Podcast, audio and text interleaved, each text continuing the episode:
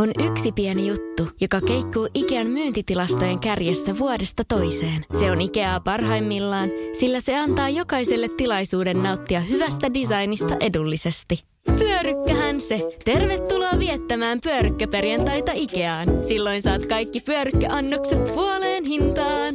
Ikea, kotona käy kaikki. Pyörykkäperjantai! Radio Cityn iltapäivä. Taiteilija Kuhalampi. Ja tiedätte, nelosella pyörii nyt tämä Luokan edessä -ohjelma, joka on virkistävä erilainen tenttiohjelma pressavaaliehdokkaille, josta nyt tenttiohjelmaksi haluaa sanoa, mutta siinä siis nämä ehdokkaat menee vuorollaan alakouluun jonkun luokan eteen ja siellä sitten nämä alakouluikäiset, luokallinen keksii kaikenlaisia tehtäviä, tietovisailua sun muuta näille ehdokkaille vuorollaan. Ja sitten toisaalta siellä ehdokas saa myöskin sitten puhua haluamastaan aiheesta.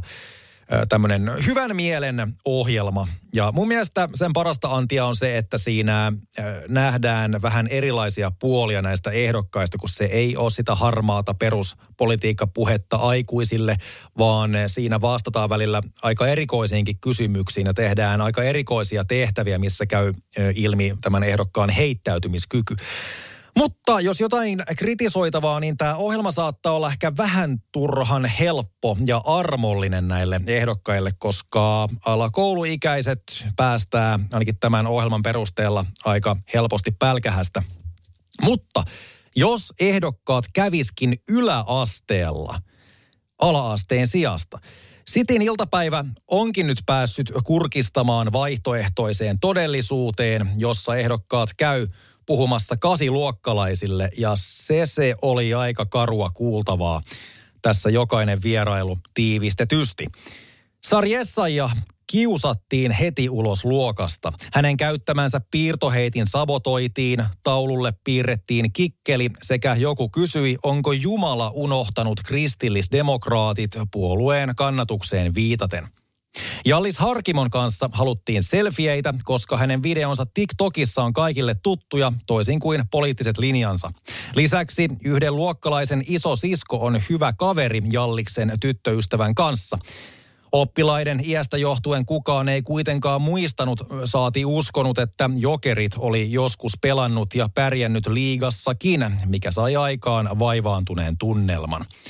Olli Rehniltä kysyttiin, kuka vittu sä oot, meidän sijainen vai mikä?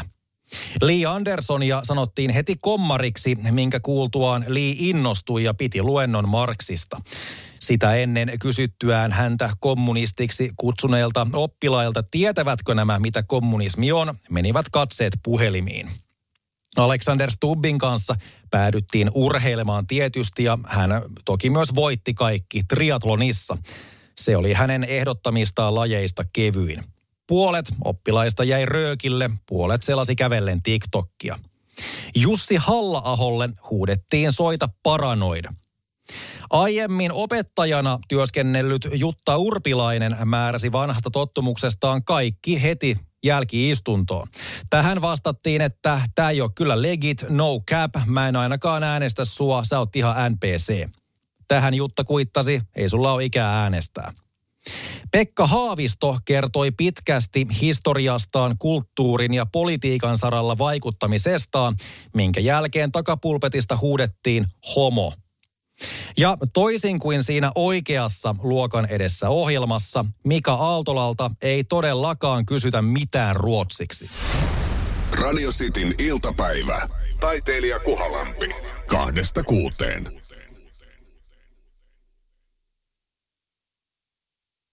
On yksi pieni juttu, joka keikkuu Ikean myyntitilastojen kärjessä vuodesta toiseen. Se on Ikeaa parhaimmillaan, sillä se antaa jokaiselle tilaisuuden nauttia hyvästä designista edullisesti. Pyörykkähän se! Tervetuloa viettämään pyörykkäperjantaita Ikeaan. Silloin saat kaikki pyörykkäannokset puoleen hintaan. Ikea, kotona käy kaikki. Pyörykkäperjantai!